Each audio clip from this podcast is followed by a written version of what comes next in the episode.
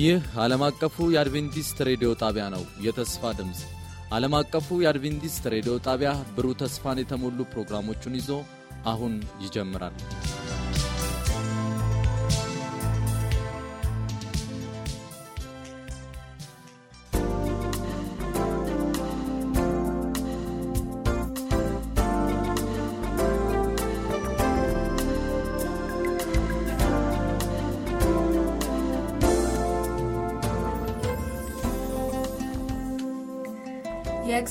ቃል መልስ አለው። የእግዚአብሔር ቃል መልስ አለው። ይህ የአድቬንቲስት ዓለም አቀፍ ሬዲዮ የጥያቄና መልስ ክፍለ ጊዜ ነው። እንደተለመደው ሁሉ በየሳምንቱ በዚህ ጊዜ ከእናንተ ከአድማጮቻችን የደረሱንን ጥያቄዎች መልስ ይዘን የምንቀርብበት መሰናዶ አሁን ይጀምራል። ዝግጅቱን ይዤላችሁ የሚቀርበው እኔ ምስጋና ደስታ ሲሆን ለጥያቄያችሁ መልስ በማፈላለግ ያገኘውን እውነታ ለማድረስ ደግሞ ወንጌላዊ ቴዎድሮስ አበበ እዚህ አብሮኝ ይገኛል።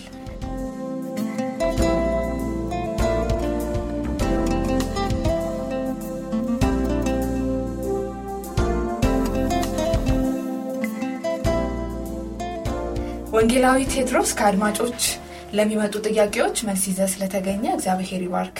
አሜን። ጥያቄ ጋብቻን በተመለከተ ነው። ብዙ ጊዜ እንደሰማሁት ክርስቲያኖች ሲጋቡ በእምነት ከሚመሳሰላቸው ጋር እንዲሆን ይመከራል። ጥያቄ ፍቅር የሚያጋጥመው በአጋጣሚ ስለሆነ ከወደዳት ወይም ከወደደችውና ከተስማሙ እምነታቸውን በማይነካ መልኩ ተጋብተው አንድ ላይ ቢኖሩ ምን አለበት የሚል ነው። በድጋሚ እናመሰግናለን መላኩ አደሮ ለዚህኛውም ጥያቄ ጥያቄ እንደገለጽክልን ጋብቻን በሚመለከት ነው እንግዲህ የአንተ ጥያቄ ብዙ ጊዜ አንተ አሁን ስጋት ምንድን ነው ፍቅር የሚባለው ነገር ድንገት ነው የሚይዘው ወይም ድንገት ነው የሚ አዎ ድንገት ነው የሚይዘው ነው እና ከእምነት ጓደኛ ጋር ወይም ከእምነት ጓደኛው ጓደኛ ከሆነችው ሰው ሴት ጋራ አንድ በእምነቱ ያለ ወንድ ወንድም ፍቅር ላይዘው ወይም ከእሷ ጋር ግንኙነት ላያደረግ ይችላል። ከእምነቱ ውጪ ለሆነ ከሆነችው ሴት ጋራ በስራ ቦታ በአንዳንድ በህብረተሰብ ግንኙነት በሚፈጥሩ ቦታዎች ላይ ተገናኝቶ በድንገት ፍቅር ሊይዘው ይችላል። ስለዚህ ከእምነት ጓደኛ ጋር ወይም ደግሞ ከእምነት አጋር ጋር ብቻ አንድ ላይ መሆን ይገባል ወይም ትዳርን መመስረት ይገባል የሚለው ይከብዳል የሚል ጥያቄ ነው ያነሳው። የብዙ ወጣቶች ጥያቄ ነው ይሄ በእውነት እና እጅግ አድርገን እናመሰግናለን እና በዚህ አጋጣሚ በምንሰጠው መልስ ብዙዎች ይህ ጥያቄ ያለባቸው ወገኖች መልስ እንደሚያገኙበት ተስፋ እናደርጋለን። መጽሐፍ ቅዱስ በአንደኛ ቆሮንቶስ በሁለተኛ ቆሮንቶስ ምዕራፍ 6 ቁጥር 14 ላይ ሲናገር ከማያምኑ ጋር በማይመች አካሄድ አትጠመዱ፣ ጽድቅ ከአመፃ ጋር ምን ተካፋይነት አለውና ብርሃን ከጨለማ ጋር ምን ኅብረት አለው ይላል። እና እንግዲህ የፍቅር ግንኙነት ወደ ፍቅር ግንኙነት ሰዎች የሚያመሩት እዚህ ላይ ጳውሎስ እንደሚናገረው ከሆነ በአንድ አይነት አካሄድ ሲጠመዱ ነው ወይም ደግሞ በዚህ አይነት ሁኔታ ከአንድ ወንድ ጋር ወይም ከአንድ ሴት ጋር አካሄዳቸው ወይም አመለካከታቸው ወደ ፍቅር የሚያስኬደው አካሄድ በዛ ውስጥ ሲገቡና ሲጠመዱ ነው ይሄ ነገር የሚከሰተው። እንግዲህ ሁለት አይነት ነገሮች ከዚህ ላይ መመልከት እንችላለን። መጽሐፍ ቅዱስ ሲናገር በመጀመሪያ ደረጃ ለምሳሌ ጌታችን ኢየሱስ ክርስቶስ አዳኝ መሆኑን እና በክርስቶስ ኢየሱስ የዘላለም ሕይወት እንደተዘጋጀልን እና ክርስቶስ ኢየሱስን በማመን የዘላለም ሕይወት እንደምናገኝ በመጽሐፍ ቅዱስ ላይ የምናምን ሁሉ እንቀበላለን። ስለዚህ ይህንን complete የማይቀበል ሰው ከሆነና ይህንን ነገር ለመቀበል ፈቃደኛ ያልሆነ ሰው ጋራ ወደ ፍቅር ግንኙነት መጠመድ ይህንን እያወቅን ተገቢ እንዳልሆነ ነው ጳውሎስ የሚናገረው እና ወደ ፍቅር ግንኙነት ከመሄዳችን በፊት በመጽሐፍ ቅዱስ እውነት ላይ ልንስማማ ይገባናል። ጳውሎስ የሚለው ይህንን ነው። ብርሃን ከጨለማ ጋር ምን ህብረት አለው ይላል እና ብርሃን የሚለው የእግዚአብሔር እውነትና የእግዚአብሔርን ሐቅ ትክክለኛውን የደህንነት መንገድ በጌታችን በኢየሱስ ክርስቶስ የተሰጠውን ብርሃን ነው። መጽሐፍ ቅዱስ ይህ ብርሃን ወደ ዓለም መጣ ይለዋል። ማን ነው? ኢየሱስ ነው።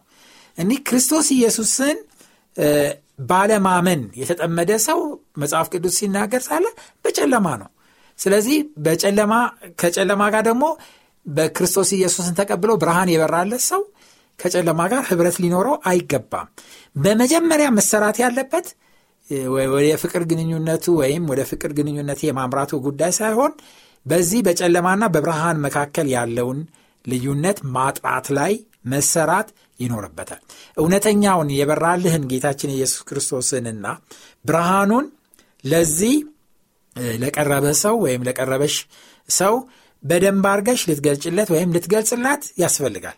ይህንም ብርሃን ለመቀበል ፍቃደኛ ካልሆነ መጽሐፍ ቅዱስ እንግዲህ ከጨለማ ጋር ሰው ምን ያህል የለውም ይላል? ህብረት የለውም ይላል። እና ይህንን በጣም ጥንቃቄ ልናደረግበት የሚገባ ነገር ነው።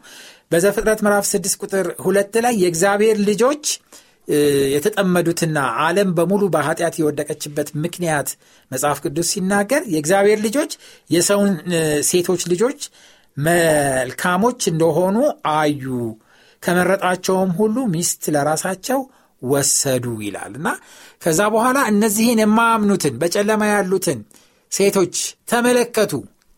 መልካም የሆኑትን ሲል እዛ ጋ ስለ ጸባያቸው ስለ አምልኳቸው አይደለም የሚናገረው ስለ መልካቸው ነው የሚናገረው። መልከ መልካም ቆንጆ የሆኑትን ሁሉ እየመረጡ ወሰዱና አገቡ። ከዛ በኋላ ኃጢአት ከነዛ የእግዚአብሔር ልጆች ካልሆኑት ከሰው ልጆች ከተባሉት የእግዚአብሔር ልጆች ወደ ሆኑት ወደ አቤል ዘርና እግዚአብሔር ወደ መረጣቸው የእግዚአብሔር ሰዎች ተዛመተ። ከዛ በኋላ በምድር ላይ በምድር ላይ ጠቅላላ ምን ሆነ ይላል መጽሐፍ ቅዱስ? ኃጢአት ሞላ። እግዚአብሔርም ሰውን በምድር ላይ መፍጠሩን ተጸጸተ ነው የሚለው ተጸጸተ ነው የሚለው እና እንዴት አድርጎ ኃጢአት በአንድ ጊዜ ምድርን እንዳጥለቀለቀ በጋብቻ ምክንያት ትክክለኛ ባልሆነ ጥምረት ጨለማና ብርሃንን አንድ ለማድረግ በተደረገው ስራ አማካኝነት እንዴት አድርጎ ዓለም ወደ ኃጢአት እንደገባች መጽሐፍ ቅዱስ ይናገረናል። የእስራኤል ልጆች ከግብፅ ወጠው ወደ ከነአን በሚያመሩበት ጊዜ አንድ ቦታ ሲደርሱ የሞዋብ ንጉሥ እንዲረገሙ አንድ የሚረግም በለዓብ የሚባል ነቢይ ወደዛ አምጥቶ በተለያየ መንገድ እንዲረግማቸው እና በእርግማን መቅሰፍት እንዲመጣባቸው ሊያረግ ሞከረ። ነገር ግን እግዚአብሔር የመረቀውን ወይም እግዚአብሔር ደግሞ ያረገመውን መርገም አይቻልምና ሊረግም አልቻልም። በኋላ ግን በለዓብ የተባለው ለዚህ ባላቅ ለተባለው ንጉሥ ያስተማረው ነገር ምንድን ነው? ቆንጆ ቆንጆ ሴቶች ምረጥና ላክባቸው ነው ያለው። ከዛ እነዛን ቆንጆ ቆንጆ የሞዓብ ሴቶች መርጦ ወደ እስራኤል ህዝቦች ላከ። ከዛ እነዛ ሴቶች ደግሞ ከእነሱ ጋር እንዲያመነዝሩ አድርገው ከዛ ለጣዖቶቻቸው እንዲሰግዱ አደረገ ነው የሚለው መጽሐፍ ቅዱስ እና ከዛ በኋላ በዚህ ምክንያት በዘውልቅ ምዕራፍ 25 ቁጥር 9 ላይ መቅሰፍት ወረደባቸው። በመቅሰፍቱም የሞቱት 24 ሺህ የሚያህሉ ነበር ይላል እና በጣም በጣም ትልቅ መቅሰፍት እንደወረደባቸው እንመለከታለን። ስለዚህ ይህ የሆነበት ዋናው ምክንያት ለምንድን ነው? የእስራኤል ህዝቦች በትዳር ወይም በጋብቻ በመልክ ብቻ በቁንጅና ብቻ ስለተመሩና በእውነት ብርሃን የበራላቸውን የእግዚአብሔር ህዝቦች ጋር መሆን ሲገባቸው ካልበራላቸውና ጣዖት ከሚያመልኩ ሰዎች ጋር በጋብቻ ስለተዛመዱ እንደሆነ እንመለከታለን። ስለዚህ ትክክለኛው ነገር ምንድን ነው? ከመለኪያችን ሊሆን የመጀመሪያ መለኪያችን ትዳር ለትዳር ጓደኝነት አንድን ወንድ ስንመርጥ እህቴ ወይም ደግሞ አንድን እህት ስትመርጥ ወንድሜ የመጀመሪያው አንደኛ ደረጃ የሚቀመጠው በእምነት እና በእግዚአብሔር በማመን ረገድ ያለን አመለካከት በመጀመሪያ መቀመጥ ይኖርበታል። ይሄ ከተመለሰ በኋላ ነው ሌሎች ነገሮች መመለስ የሚገባቸው። ስለ ሀብት፣ ስለ ንብረት፣ ስለ እውቀት፣ ስለ ትምህርት፣ ስለ ሌሎችም ነገሮች ያሉት አስፈላጊ ነገሮች ናቸው። እነዚህም መመለስ ያለባቸው የመጀመሪያው በእምነት አንድ ነን ወይ፣ በሃይማኖት እንስማማለን ወይ የሚለው መመለስ ይኖርበታል። ስለዚህ በሃይማኖት አንድ መሆን ደግሞ ከሚጠቅሙት ነገሮች አንዱ በመክብብ ምዕራፍ አራት ቁጥር ዘጠኝ ላይ ምን የሚል አለ? ምዕራፍ አራት ቁጥር አስር ላይ አንዱ ቢወድቅ ሁለተኛው ያነሳዋልና አንዱ ብቻውን ሆኖ በወደቀ ጊዜ ግን የሚያነሳው ሁለተኛ የለምና ወዮለት ይላል እና ስለዚህ በጋብቻ ከሚገኘው በሃይማኖት አንድ ሆኖ ከመጋባት የሚገኘው ጥቅም ምንድን ነው? አንዱ ሲደክም በእምነቱ ሌላው ያበረታዋል። ሌላው ሲበረታ ሌላው የደከመውን ይደግፈዋል። ስለዚህ በእምነታችን ተደጋግፈን ሰማይ መግባት ነው የመጀመሪያው እቅዳችን የሚሆነው። እንደውም ትዳር የተመሰረተበት ዋናው ምክንያት ያ ነው። መጽሐፍ ቅዱስ ላይ እግዚአብሔር አዳም ብቻውን ሲሆን ተመለከተና ሰው ብቻውን ሊሆን አይገባም አለና ምንድን ያለው? ልብ ብላችሁ አንብቡ። በዘፍጥረት ምዕራፍ ሁለት ላይ ሄዳችሁ የምትስማማውን ረዳት እንፍጠርለት ነው የሚለው። ምን ረዳት ረዳት ነው የሚለው የምትስማማውን ረዳት እንፍጠርለት ነው የሚለውና ሴቶች ለወንዶች ረዳት እንዲሆኑ ወንዶች ለሴቶች ረዳት እንዲሆኑ በጳውሎስ መልእክት ላይም ሄደን ስንመለከት ሴቶች ደካሞች ናቸውና እርዷቸው ይላል። እንደገና በዘፍጥረት ቅድም ያየነው ደግሞ ለወንዱ ረዳት ትሆን ዘንድ ይላል። ስለዚህ መረዳዳት ነው የትዳር ዋናው ዓላማ። በምን መረዳዳት? በዓለማዊ ነገር በሚጠፋው ነገር ብቻ አይደለም። ወደ ሰማይ በመግባት ወደ ሰማይ በምንሄደው መንገድ በጉዞአችን መረዳዳት ማለት ነው። ተረዳርተን ደግፊያት ሰማይ እንድትደርስ እሷ እኔ ብደክም እሷ ደግፋኝ እኔ ሰማይ እንድደርስ እንተረራርተን የሰማይ ዜጎች እንድንሆን የምንወላቸውም ልጆች ደግሞ በስነ ምግባርና በእግዚአብሔር መንገድ ኮትኩተን አሳድገን የሰማይ ዜጎች እንዲሆኑ እና የትዳር ዋና ዓላማ ይህ ነው። የመጀመሪያው ዓላማ ይህ ነው። ሌሎቹ ተከታይ ናቸውና ስለዚህ ነው አንድ ወንድ ከምታምን እህት ጋር ሊሆን የሚገባው። ይህ ሲባል ልንዘጋው አይደለም። በዚህ ሀሳብ ወንድሞቼና እህቶቼ ብዙዎች ሌሎችን መስክረው እና ወደ እግዚአብሔር መንግስት አምጥተው የእግዚአብሔርን መንግስት ተካፋይ አድርገው የትዳር ጓደኞቻቸው ያደረጉ ብዙዎች አሉ። በመጽሐፍ ቅዱስም ይሄ ትክክለኛ ነው። ለምሳሌ በሩት መጽሐፍ ላይ በምንመለከትበት ጊዜ ሩት ከሞዓብ የሆነች ናት። ከሞዓብ የሆነች ሴት ናት እና ኖዋሚና ደግሞ ሞይ እሷን ያገባው ከእግዚአብሔር ዘንድ የሆነ ሰው ነው እና ስለዚህ እችን ሴት ከሞዓባዊነት ወደ እስራኤላዊነት አምጥቶ እንዳገባት እንመለከታለን እና ይሄ መጽሐፍ ቅዱሳዊ የሆነ ነው። ግን በዚህ ላይ በጣም መጠንቀቅ ይኖርብናል። ከፍተኛ ጥንቃቄ ያስፈልገዋል። አንድ ጊዜ አንድ የትዳር አስተማሪ የሆኑ የእግዚአብሔር ሰው በሚያስተምሩበት ጊዜ እንደዚህ አሉ። ደረጃ አለ ወደ መድረኩ መውጫ ላይ እና አንዱን ሰው ከላይ ያደረጉት፣ አንዱን ሰው ደግሞ ከታች ያደረጉት እና እስቲ ከታች ያለውን ሰው ወደ ላይ ሳበው አሉት እና አንተ ደግሞ ላለመሳብ ወደ ታች ጎትተው አሉና ሰው እየተመለከተ ሳለ ከታች ያለው ወደ ላይ እየተሳበ ከላይ ያለው ደግሞ ወደ ታች እየተሳበ ሲጓተቱ ቆይተው ከላይ ያለው ወደ ታች ወረደ እና ብዙ ጊዜ ከላይ ያለውን ወደ ታች ጎትተን ማውረድ ቀላል ነው። ስለዚህ በእምነታቸው ደካማ የሆኑ ሰዎች ወይም ደግሞ እግዚአብሔርን የማያምኑ ሰዎች የሚያምኑትን ሰዎች ወደ ታች ለመጎተት ቀላል ነው። እኛ ግን ከታች ወደ ላይ ጎትተን ወደ እኛ ለማምጣት ግን ከባድ ነው። ከባድ ስራ ይጠይቃል።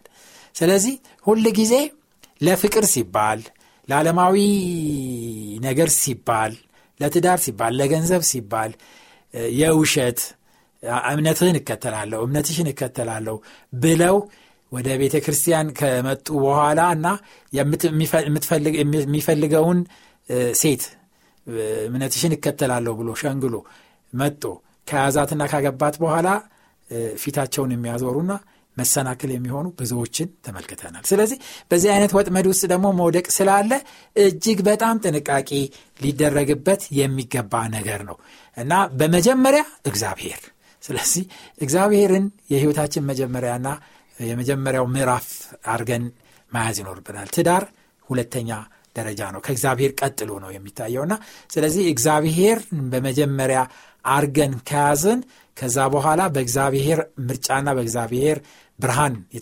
በምንመላለስ በእኛ መካከል በምንፈጽመው ትዳር እግዚአብሔር ይከብርበታል ልጆቻችን ይባረኩበታል ቤተ ክርስቲያን ይታነጽበታል ትውልዱ ደግሞ የታነጸና የተቀረጸ ይሆንበታልና ስለዚህ በዚህ ጉዳይ ላይ እጅግ ልንጸልይ ያስፈልገናል። አንድ ጽሁፍ ላይ ሳነብሳለ እንደዚህ ይላልና ሰው አንድ ክርስቲያን በቀን ሶስት ጊዜ የሚጸልይ ከሆነ ጋብቻ ወይም ትዳርን ባሰበ ጊዜ እጥፍ ሊያደርገው ይገባል። ስድስት ጊዜ ማለት ነው እና ስለዚህ በጣም በጸሎት ይዘን በእግዚአብሔር ፊት ስንቀርብ ሳለ እንባረካለን እና እግዚአብሔር ከተቆጣጠረው ሁሉ ነገር ጸጸት አይኖረውም።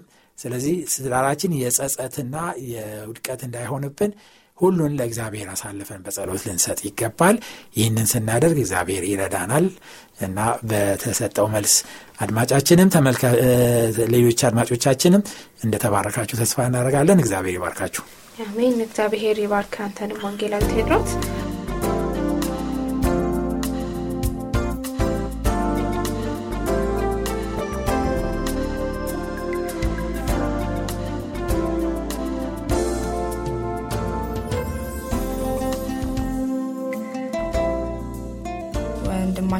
ኢየሱስ ያቀረበተኛ ጥያቄ በዮሐንስ ወንጌል ምዕራፍ 3 ከቁጥር አምስት ላይ የተመረኮዘ ነው። ጥቅሱ እንደዚህ ይላል። ኢየሱስም መለሰ እንዲህ ሲል እውነት እውነት እልሃለሁ ሰው ከውሃና ከመንፈስ ካልተወለደ በቀር ወደ እግዚአብሔር መንግስት ሊገባ አይችልም። የእኔ ጥያቄ አንደኛ ጥምቀት እንዴት ነው መፈጸም ያለበት? በሁለተኛ ደረጃ ህጻናት ሊጠመቁ ይገባል ወይ? የማይጠመቁ እስከሆነ ሳይጠመቁ ቢሞቱስ ሶስተኛ ጥምቀት አንድ ጊዜ ነው ወይስ በየአመቱ በተደጋጋሚ መጠመቅ ይቻላል? የሚል ጥያቄ ነው ያቀረበልን። እናመሰግናለን። ለዚህም ለሁለተኛው ጥያቄ ኃይለ ኢየሱስ እግዚአብሔር ይባርክ። ስለ ጥምቀት ነው የጠየቀው ጥምቀት መጽሐፍ ቅዱሳዊ እንደሆነ ምንም ጥርጥር የለውም። በማቴዎስ ወንጌል ምዕራፍ ሶስት ላይ ጌታችን ኢየሱስ ክርስቶስ ወደ ዮርዳኖስ ሄዶ እንደተጠመቀ መጽሐፍ ቅዱስ ይናገራል። እና በዮርዳኖስ በጥልቅ በባህሩ ላይ ዮሐንስ መጥምቆ ዮሐንስ በሚያጠምቅበት ጊዜ ክርስቶስ ኢየሱስ እንደተጠመቀ መጽሐፍ ቅዱስ ይናገራል። ከዛ በፊትም ዮሐንስ መጥምቁ ዮሐንስ ራሱ ደቀ መዛሙርቶቹን የንስሐ ጥምቀት ያጠምቃቸው እንደነበረ መጽሐፍ ቅዱሳችን ይናገራል። በሌላ ቦታም ጌታችን ኢየሱስ ክርስቶስ ያስተማራቸው ሰዎች እንደተጠመቁ መጽሐፍ ቅዱስ በደንብ አድርጎ ይናገራል። ስለዚህ ጥምቀት በተለይ በአዲስ ኪዳን አዲስ የሆነ መሰረታዊ የሆነ መጽሐፍ ቅዱሳዊ እውነት እንደሆነ ይሄ በደንብ አድርጎ የተብራራና የተገለጸ መሆኑን ያለን ነገር ግን ጥምቀት ምንድን ነው የሚለውን ሀሳብ ማወቅ ይኖርብናል። ጥምቀት እንደ ቃል ኪዳን ነው።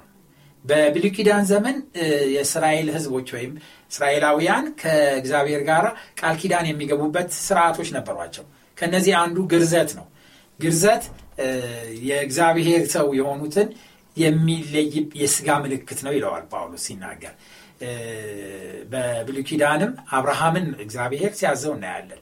በቤት ያሉትን ልጆች በሙሉ ወንዶቹን ግረዝ ይሄ ምልክት ይሁን ብሎ እንደ ምልክት እግዚአብሔር ሰዎችን የመለያ ምልክት ሆኖ እንመለከታለን። ጥምቀትም በአዲስ ኪዳን እንደዚሁ እንደ ምልክት እንደ ምልክት ወይም ደግሞ እንደ ቃል ኪዳን ስርዓት እንደተቆጠረ እናያለን። ግን ይሄ ቃል ኪዳን የሚያመለክተው ምንድን ነው ሮሜ ምዕራፍ ስድስት ላይ ሄደን በምንመለከትበት ጊዜ ምዕራፍ ስድስት ቁጥር ሶስት ላይ ወይስ ከክርስቶስ ኢየሱስ ጋር አንድ እንሆን ዘንድ የተጠመቅን ሁላችን ይላል። እዚህ ጋር ቆም ላርግና አንድነት የአንድነት ምልክት ነው። ከክርስቶስ ኢየሱስ ጋር አንድ መሆናችንን የሚያሳይ ምልክት ነው። ባልና ሚስቶች ብዙ ጊዜ በቤተ ክርስቲያን አንድ አንድ ሲሆኑ ሲጋቡ ሳለ ቄሱ ሲያጋባቸው ሳል ከእንግዲህ ወዲህ ሁለት አልላችሁም አንድ ናችሁ። ሁለቱ አንድ ይሆናሉ ተብሎ ተጽፏልና አንድ ናችሁ ብሎ አንድ ሲያረጋቸው ወይም ሲያጋባቸው የአንድነት ምልክት የተለያዩ ምልክቶች ይደረጋሉ። ለምሳሌ አንዱ ቀለበት በቀለበት አንድነታቸውን የሚገልጹበት አለ። ሁለት ሻማ ይበራ እንደሆነ ሁለቱን ሻማ አጥፍተው አንድ ሻማ በማብራት አንድነታቸውን የሚገልጹበት እነዚህ ሁሉ ምልክቶች ሲምቦሎች ናቸው። ጥምቀትም ከክርስቶስ ጋር አንድ እንሆን ዘንድ የተጠመቅን አንድነታችንን የሚያሳይ እንደሆነ ይናገራል። ሁላችን ከክርስቶስ ከሞቱ ጋር አንድ እንሆን ዘንድ እንደተጠመቅን አታውቁምን? ስለዚህ ክርስቶስ እንደሞተ እኛም ደግሞ መሞታችንን የምናሳይበት ለምን ለምን መሞታችን? ለዓለም መሞታችንን ለስጋ መሞታችንን ለሰይጣን ፍላጎት መሞታችንን የምናሳይበት እንደሆነ አታቁምን ይላል ቁጥር አራት ላይ እንግዲህ ክርስቶስ ከአብ ክብር ከሙታን እንደተነሳ እንዲሁም እኛ በአዲስ ህይወት እንድንመላለስ ከሞቱ ጋር አንድ እንሆን ዘንድ በጥምቀት ከእሱ ጋር ተቀበርን። እና አሁን የመቀበርን የመሞትን ሲምቦል ምልክት ያሳያል ስለዚህ ሞቱን በሚመስል ሞት ከእርሱ ጋር ከተባበርን ደግሞ ትንሣኤውን በሚመስል ትንሣኤ ደግሞ ከእርሱ ጋር እንተባበራለን።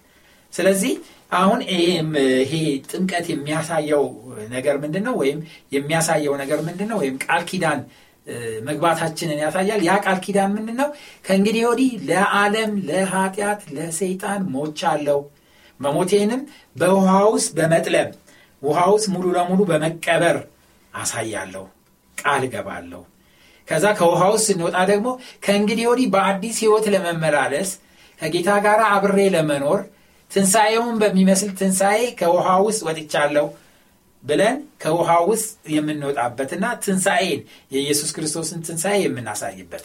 ትንሣኤ ስንል ምን ማለታችን ነው? በአዲስ ህይወት መመላለስ ከዚህ ከዚህ በኋላ በኃጢአት ህይወት ባለፈው አሮጌ ህይወት መመላለስ ተትቶ በአዲስ ህይወት እንደምንመላለስ የምናሳይበት ቃል የምንገባበት በህዝብ ፊት በመላእክት ፊት እንደውም ሴጣንም ርኩሳ መናፍስት ሁሉም እየተመለከተ በሁሉ ፊት የምንመሰክርበት የምስክርነት እና የቃል ኪዳን ስርዓት እንደሆነ እንመለከታለን። ይህንን ደግሞ ጌታችን ኢየሱስ ክርስቶስ አድርጎ ራሱ አሳይቶ ከዛ በኋላ እኛም እንድንከተለውና እንድንኖርበት ይህንን ምሳሌ ሆኖ እንዳሳየን እናያለን። እና ክርስቶስ በሚጠመቅበት ጊዜ የሆኑ ነገሮች አሉ። በማቴዎስ ምዕራፍ 3 ላይ ቁጥር 13 እና 16 ላይ ሄደን ስንመለከት ያን ጊዜም ክርስቶስ በዮሐንስ ሊጠመቅ ወደ ዮርዳኖስ መጣ። ቁጥር 16 ላይ ወረደድ ብለን ማቴዎስ ምዕራፍ 3 ቁጥር 16 ኢየሱስ ከተጠመቀ በኋላ ወዲያው ከውሃ ወጣ። እነሆም ሰማያት ተከፈቱ። የእግዚአብሔር መንፈስ እንደ እርግብ ሲወርድ በእርሱም ላይ ሲመጣ ታየ። አያችሁ ክርስቶስ በሚጠመቅበት ጊዜ የእግዚአብሔር መንፈስ በእርግብ አምሳል በእርሱ ላይ ሲወርድ ታይቶ ነበረ ይህ የሚያሳየው ምንድን ነው ዛሬም በኢየሱስ ክርስቶስ አምነን የምንጠመቅ ሁላችን እርግቧ ባትታይ እንኳን መንፈስ ቅዱስ በዛን ቀን በሚጠመቁ ሰዎች በውስጣቸው እንደሚሰርጽ በውስጣቸው እንደሚገባ የሚያሳይ ተምሳሌት በኢየሱስ የተገለጸው ተምሳሌት በእያንዳንዳችን እንደሚታይ እንመለከታለን። ይህ ብቻ አይደለም። በዛ ቀን የሆነው ሰማያት ተከፈቱ ይላል። ከዛ በኋላ እነሆ የምወደው ልጄ ይህ ነው የሚል ድምፅ ከሰማይ ተሰማ። ስለዚህ አንድ ሰው በሚጠመቅበት ጊዜ ለክርስቶስ የተነገረው ይህ ነው ልጄ የምወደው የሚለው ቃል ለህዝብ ባይሰማም በቤተ ክርስቲያን ውስጥም እግዚአብሔር ሲናገር ባይሰማም ነገር ግን በሰማይ የዛን ጊዜ ይህ የእግዚአብሔር ልጅ ነው ተብሎ እንደሚታወጅለት የሚያሳይ እንደሆነ እንመለከታለን። ስለዚህ አሁን ጥምቀት ማን ነው መጠመቅ ያለበት? ጥያቄያችን አንዱ ጥያቄ ይሄ ነው። ማን ነው መጠመቅ? ህጻናት ሊጠመቁ ይገባል ወይ? የሚል ጥያቄ ያላቸው እና በማርቆስ ወንጌል ምዕራፍ 16 ቁጥር 16 ላይ ያመነ የተጠመቀም ይድናል ያላመነ ግን ይፈረድበታል ይላል።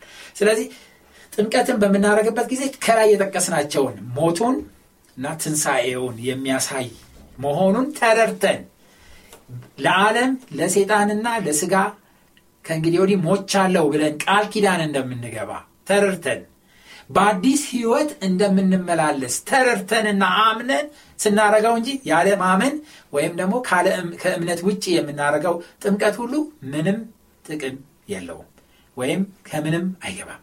ስለዚህ አሁን ጥያቄው ምንድ ነው ህፃናት ኢየሱስ ክርስቶስ እንደሞተላቸው ከዛ በኋላ እንደተነሳ ከዛ በኋላ በአዲስ ህይወት እንደሚመላለሱ ለሱ ቃል ኪዳን እንደሚገቡ ያምናሉ ወይ? ይችላሉ ይህንን ነገር መረዳት ይችላሉ ወይ? በህፃንነት እድሜ አንድ ሴት ልጅ በተወለደች በሰማንያ ቀኗ በአርባ ቀኑ ምናምን የሚባል እና ገና ትንንሽ ልጆች ማለት ነው። በሁለት ወረና በሶስት ወራቸው ጥምቀት ይደረግላቸዋል። እነዚህ ልጆች የሚደረግባቸውን ማያውቁም በዛም ላይ ምንም እምነት የላቸውም። ገና ልጆች ናቸው። አያስተውሉ ስለዚህ ጥምቀት መደረግ ያለበት አንድ ሰው ካመነ በኋላ ካመነ በኋላ ማለት የእግዚአብሔርን ቃል ተምሮ በክርስቶስ ኢየሱስ አምኖ ለጌታ ለመኖር ወስኖ ቃል ኪዳን ለማድረግ በህዝብና በእግዚአብሔር ፊት በቤተ ክርስቲያን ፊት ቃል ኪዳን ለማድረግ ወስኖ ሲያደርገው በእምነት ሲያደርገው እንጂ ያለ እምነት ቢያደርገው ትርጉም የለውም።